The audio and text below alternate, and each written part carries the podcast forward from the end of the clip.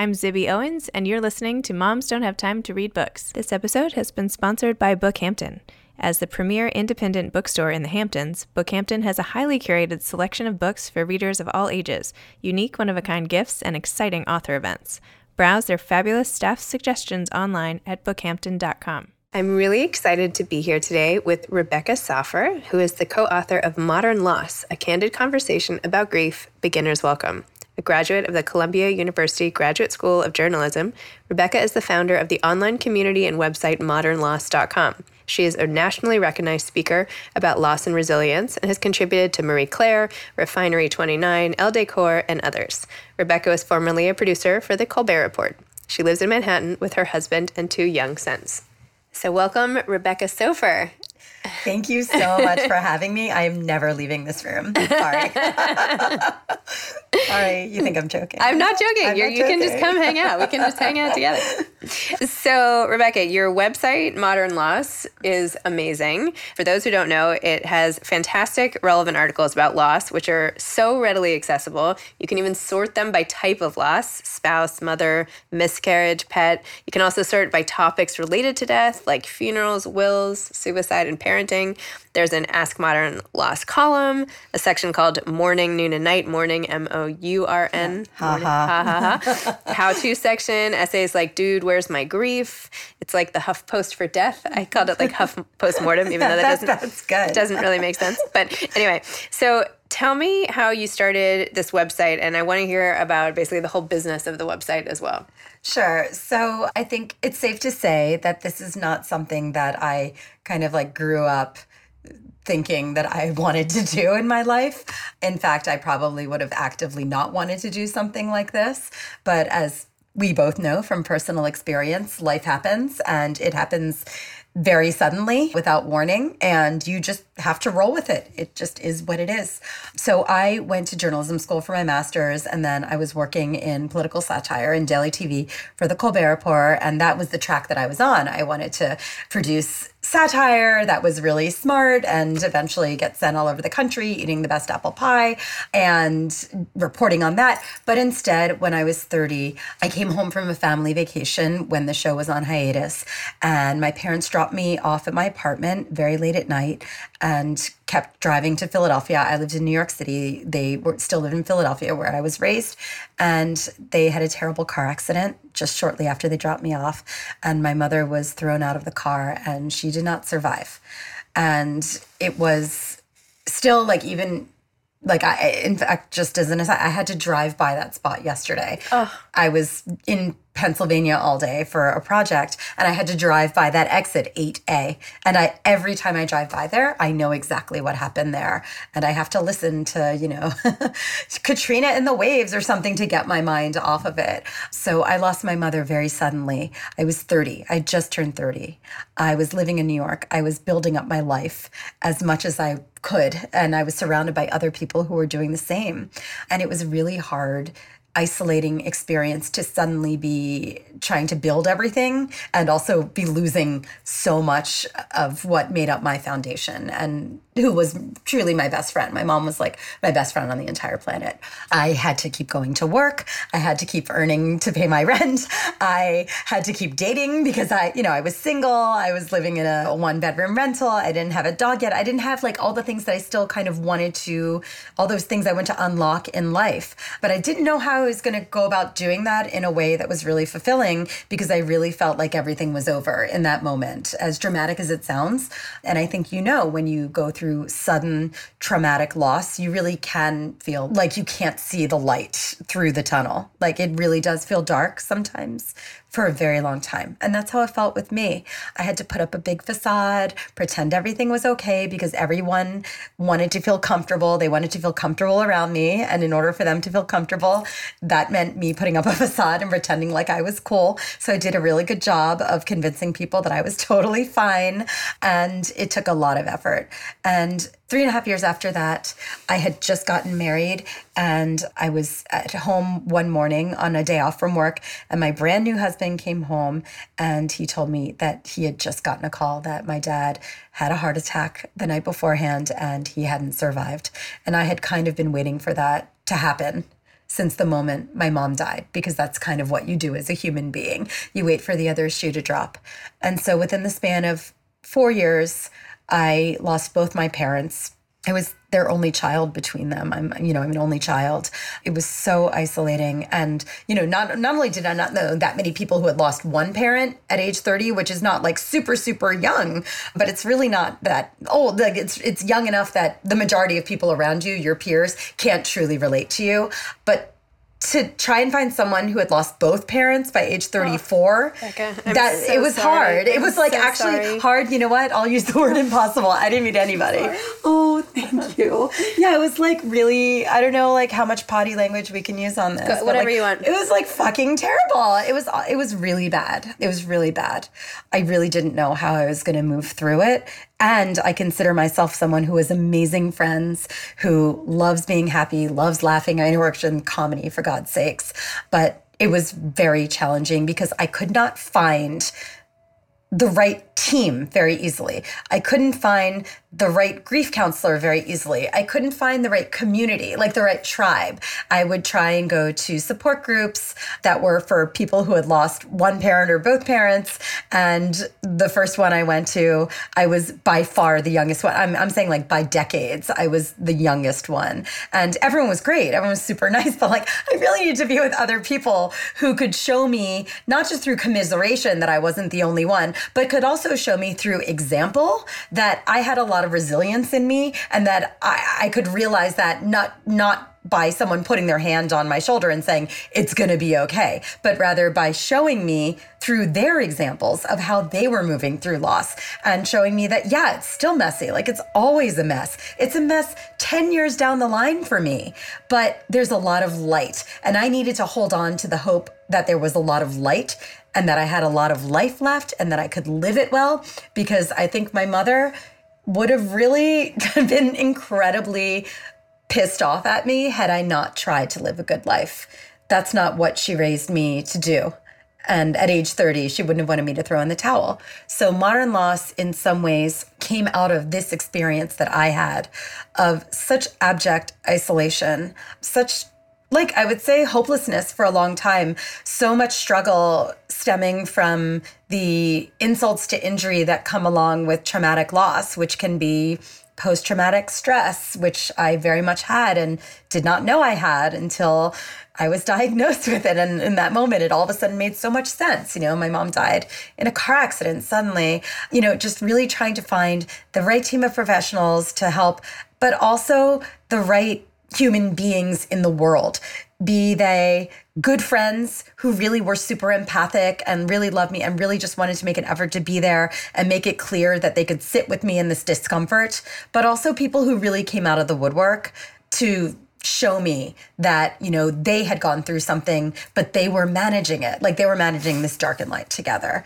So modern loss in, in in many you know for me my personal story that's why i'm involved in this modern loss experience I'm so sorry for your story. I mean, you wrote it so beautifully in the book, so I knew, but just hearing it from you is like, it's so heartbreaking. And I'm just so sorry. I just, Thank you. I mean, look, I feel like people's visceral reaction when someone says that is like, oh, it's okay.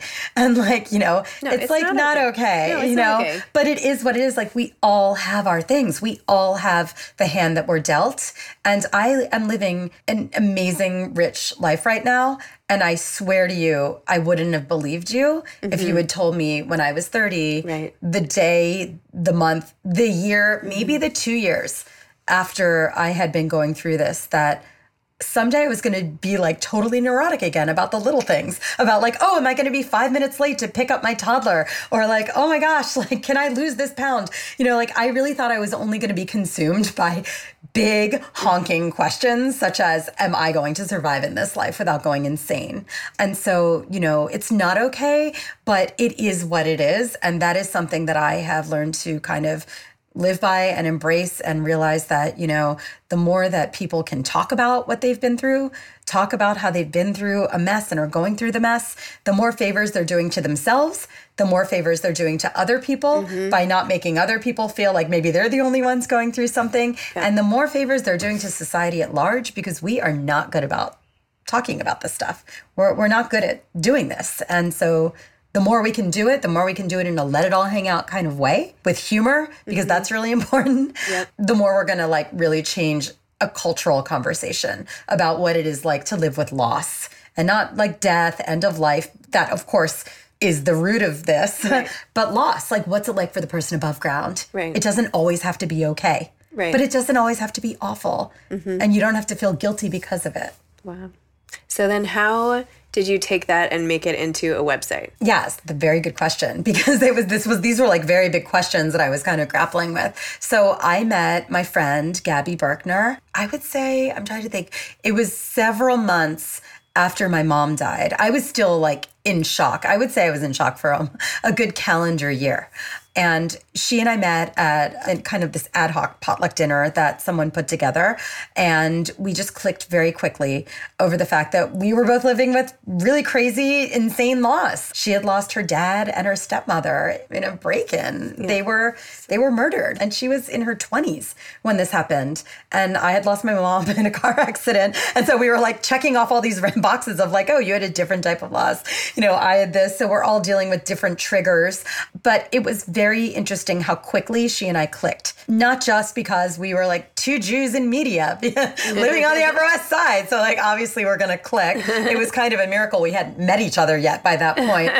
of course, we clicked personality wise, but we really clicked very quickly on a more fundamental level, which was ah, you get this. Like, you get my neuroses. You get you know, my like monkey mind. You get where I'm coming from. You get why I'm so upset because a date ended so uncomfortably when I mentioned the phrase dead mom. You get it because you live this every day too, don't you?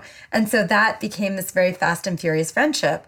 And so a few years later, after my dad died, I just kept realizing that I was not really relating to a lot of the content out there on loss.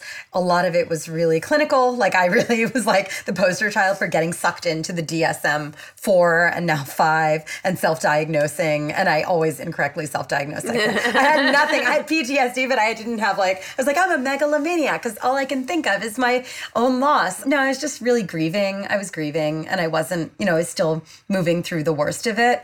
And then I found a lot of sites that were very religious. And, you know, I'm a proud Jew. My kids go to synagogue preschool.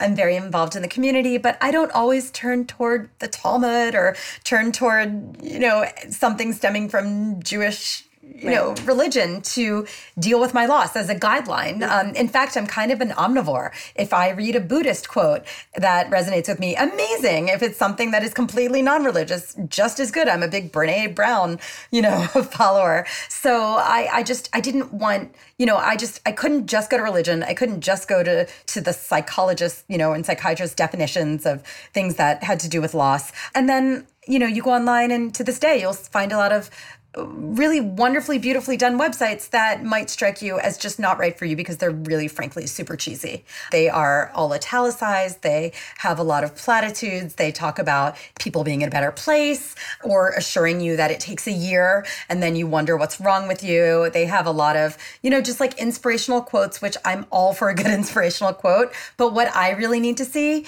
is someone admitting how messed up they really feel sometimes and how loss can spill into every every single aspect of your life. What I really needed was personal storytelling because mm-hmm. I'm a storyteller, because I'm a writer and I'm a journalist and I'm a producer. I just needed a good story.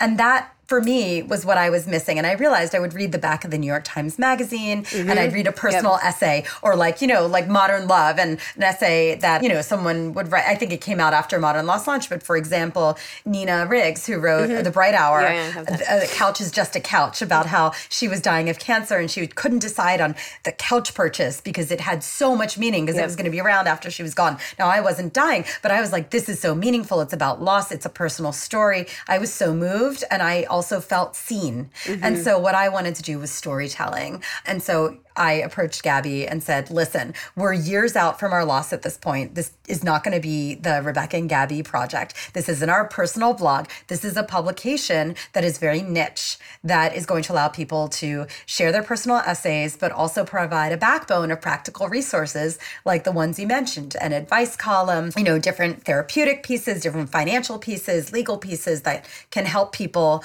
through the way and just kind of be their friend that hangs out online that you can access at 2:30 a.m. when you feel super lonely or you can go to, you know, from anywhere in the world when you might not ordinarily have a circle of people that you can see in real life. That's what we want to be. And so we launched it in November. We're almost five years old in a couple of weeks. Happy birthday. Thank you. 2013. We pressed play on this website. We launched it with a couple dozen really beautifully written personal essays. And when I say beautiful, a lot of them were like really funny and really raunchy because what we're trying to show is that loss is not just about that first year. Mm-hmm. It's not just about the funeral. It's not just about the Shiva period. It's not just about like the after the 90 days and it's not even about the first day after the first year. It's about 27 years later. It's about when you become a parent two decades after going through a loss or you know you have a child and you've lost a sibling or you're going through something and you've lost a friend and something takes you by surprise mm-hmm. it's about that and so in the end it's just a really good amazing storytelling platform that our goal is that it will do some good in the world yeah. I personally feel such gratitude that you started it, that it's now a resource from now, sort of going forward or for the last five years. I think I mentioned to you earlier, I had this period of, not that it's in any way comparable, but I just happened to have a period of loss where within a year I lost my best friend and college roommate on 9-11 and then one of my really close friends from high school committed suicide and both my grandfathers and my stepbrother unexpectedly. Everybody it was like a year from that's pretty comparable. It was really I mean, bad. It, it was just like terrible. and I was a mess. I was a total mess.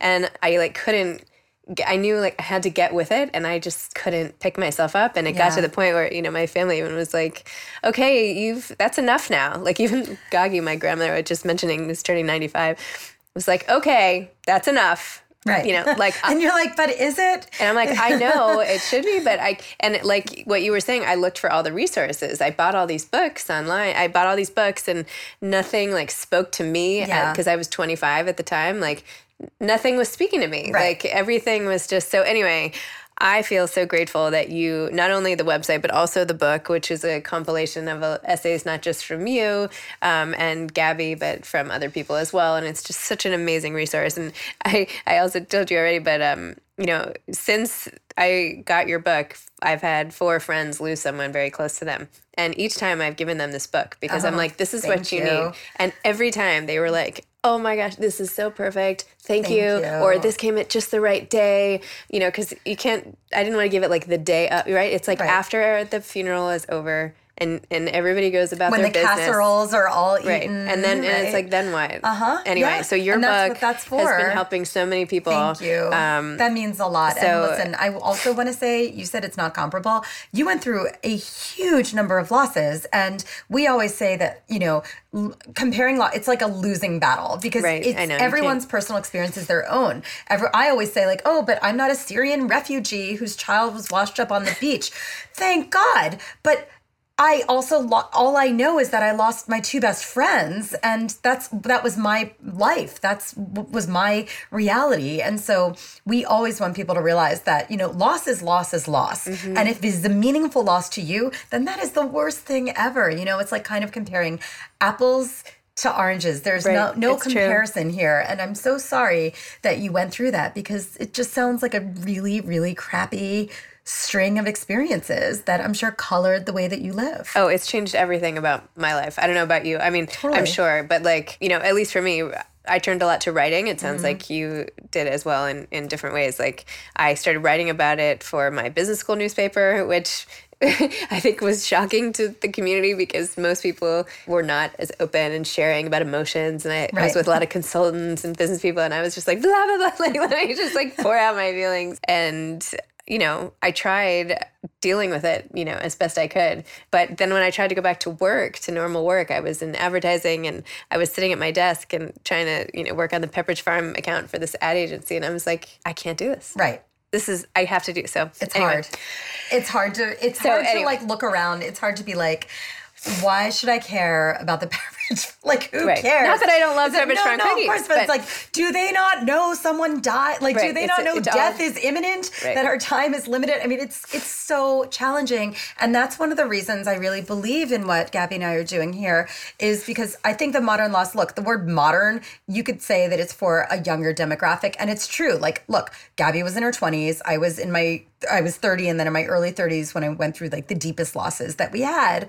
So we were just very familiar with what it felt like to be people who are still building their lives. Right. We were both single when this happened. I mean, we felt like kids still. Yeah. And in New York, when you're 30, you're a child. Yeah, you know, yeah. you're renting, you're like you're living hand to mouth. Like I really counted on my parents being around for a very long time and then suddenly they weren't and not only were they not going to be they weren't both of them died very suddenly Right. i didn't even get to say goodbye to either one of them it was like the the worst you know and so we are very familiar with what it feels like to be in a stage of life where you're really building up your life, where you have to go. You Right. have no choice but to focus on Pepperidge Farm Right. because guess what? You have to pay your rent and you don't get bereavement leave. Mm-hmm. And maybe your boss was nice and gave you a couple days, but hey, that account is still sitting around and someone has to deal with it. So this country does not do a good job of supporting a lot of types of people, let me just say, but it really doesn't do a good job of supporting people when they are going through some of their most vulnerable periods in life and going through deep loss is one of them.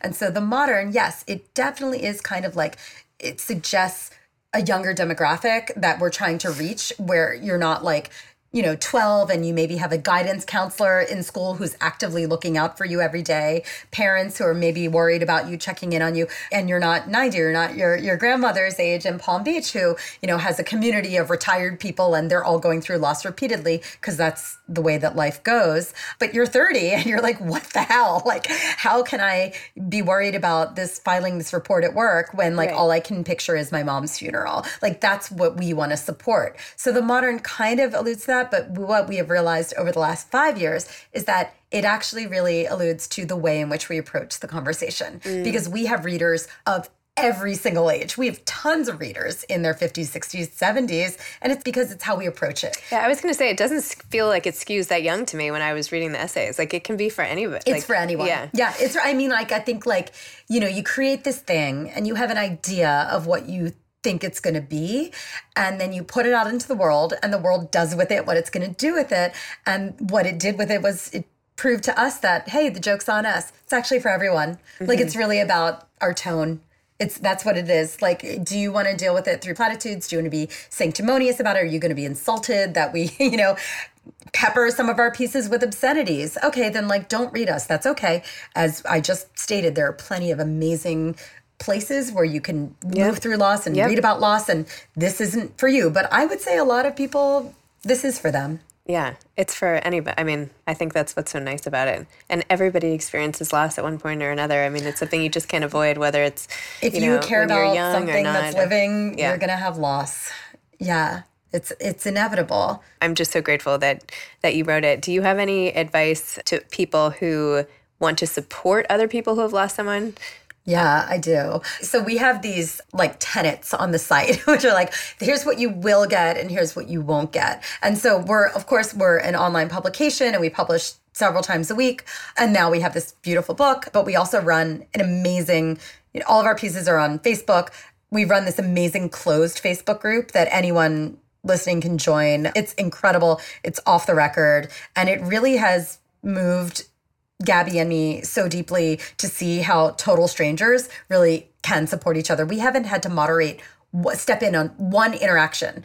In a year and a half, we haven't had to shut down any thread. Everyone is so respectful. Everyone is so supportive. And you know why? Because so many people join because they're looking for their tribe. Mm-hmm. Because some of their tribe members aren't even the people who are directly closest to them in their day to day lives. And so they're not getting in some ways the support that they wish they were getting from their closest friends. And they come into this group to vent to ask to offer advice to support others because it also feels good to do so. So what i have learned not as a therapist like i'm definitely just like a person who's been put through the ringer and has now learned through my own years long experience of trial and error. Um, but also after publishing many many pieces over the last five years i'm pretty sure the most important thing that you can do to support a friend who is going through loss is make it clear to them that you are willing to sit in this uncomfortable, excruciating space with them. And you will not make them feel marginalized mm-hmm. or like something is wrong with them or tell them that's enough now mm-hmm. or try and edit their grief. My personal take, my personal non therapeutic take is as long as you're not hurting yourself or somebody else, you wave your flag. Everyone grieves differently, everyone has a different timeline. I know that because my timeline is all over the place. I don't have a timeline. You know, like I was trucking along in life finally, and then I had my first child, and like what a can of worms that opened up to have a kid and not have my mom and dad around, and then realize they'd never meet them. So for me, I think like the biggest thing you can do for somebody is make it very clear, even if you don't know what to say to them, you admit, I literally don't know the perfect thing to say to you, but I'm here. I love you or I care about you if it's a coworker, you know, and like, yeah. you know, like, you know, even like, even like a bot, you know, just say like, I'm so sorry. And I'm here if you ever want to talk. And you keep reaching out, you know, like I don't know what the right thing to say is, but I really care about you and I'm here. And I think that if you continue to make that clear to someone, even if they say, yeah, thanks, but no thanks, maybe on the 10th time they'll say, hey, like, can you grab a beer? Mm-hmm. And I really think that that's you know, I think the worst thing you can do to someone is make them feel like something is wrong with them for how they're grieving. I mean, people who are grieving already feel messed up enough yeah. to have to deal with society's discomfort with the topic on top of all of that. I also think, just in a practical way, that if you're trying to support someone, I think that little things are really easy. I think that, you know, we live in this technological age where people are posting, you know, it's like, oh, it's mom, I miss you. Like, it's her birthday, she died, or Mother's Day, you have a dead mom and you say, I miss you, mom. And then someone write heart or like the prayer hands. It's mm-hmm. like, oh, that's nice. Like these people care about me. But okay, don't just leave a heart or prayer hands on a Facebook comment thread. Why don't you call the person? Why don't you at least text them? Why don't you make a little note in your Google Calendar and remember, hey, when did her mom die? Okay, let's have a recurring reminder in my calendar. Hey, when was her mom's birthday? Or when is my friend's birthday? Check in. I mean, these are very, very simple things. I think people get overwhelmed by not knowing how to be the perfect source of support for someone and the dirty little secret is it's actually really not that hard. Mm-hmm. In many ways, it just comes down to being an active listener and doing little things that make it clear that you're thinking of them. Right. And sometimes, by the way, it's like sending alcohol, you know, yeah. and like you say, like sending books, yep. which is thank you so much for giving out our book. We think that our book is much better than an edible arrangement after losing somebody. So, you know, I, I just think that I think in human beings, even in this day and age, I think we are inherently empathic. I think we inherently just really want to be loved and we want closeness and we want to be seen and we want our pain to be acknowledged. I really believe in the best of people still. And I think, you know, sometimes we just need some hand holding. Well, thank you so much. I could sit here and talk to you literally all day long. I feel like we're like just getting started, but in the interest of time, I should stop it. But thank you so much for coming on Moms Don't Have Time to Read Books. Thank you for all that you do to help just so so so many people and for taking what was so painful for you and helping other people get through it and just know that there's someone else out there listening in whatever way. So, well, thanks, thank Rebecca. You. Thank you. This episode has been sponsored by Bookhampton, bookhampton.com. Thanks to Ryan and Steve at Texture Sound for the audio editing and mixing. Thanks for listening to Moms Don't Have Time to Read Books.